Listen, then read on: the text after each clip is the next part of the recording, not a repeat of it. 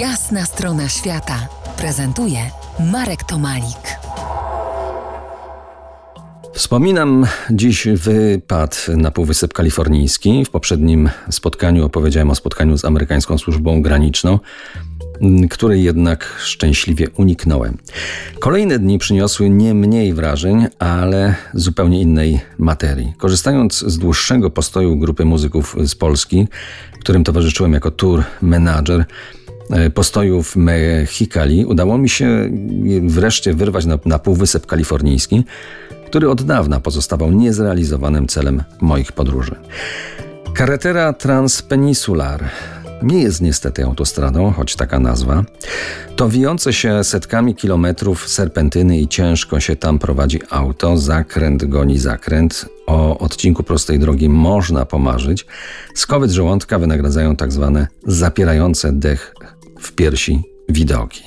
Dobrze pamiętam, jak odkrywałem dla siebie nieprawdopodobnej urody krajobrazy, endemiczną florę i faunę, która dzięki minimalnej ingerencji człowieka zachowała swoją pierwotną siłę i organiczne piękno. To jest y, pustynia, jednocześnie jej zaprzeczenie. Żyje tam y, ponad 3000 gatunków roślin, głównie, głównie właśnie endemicznych, dla oka dziwacznych, gdzie indziej niespotykanych.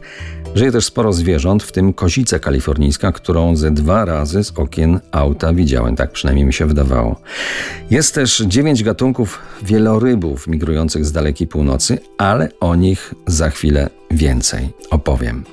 To jest y, pustynia i jednocześnie jej zaprzeczenie, bo Półwysep Kalifornijski z dwóch stron otacza woda, z jednej Pacyfik, a z drugiej Morze Corteza, zwane raczej Zatoką Kalifornijską. Skojarzenia z dawnymi epokami geologicznymi były elementami podróży przesterowanej słońcem, wyobraźni, ale nie tylko. Półwysep Kalifornijski poprzez swoją izolację i niewielkie zaludnienie pozostaje dla mnie jednym z najciekawszych zakątków na świecie, krainą zupełnie do innych stanów Meksyku niepodobną. Dodatkowym bodźcem mojego wyjazdu była możliwość obserwacji wieloryba szarego pacyficznej lagunie Ojo de Libre. Mniej więcej w połowie długości półwyspu jest ten, ta, ta laguna właśnie, gdzie co roku od stycznia do marca przepływają setki tych wielkich ssaków w celu odbycia igraszek godowych.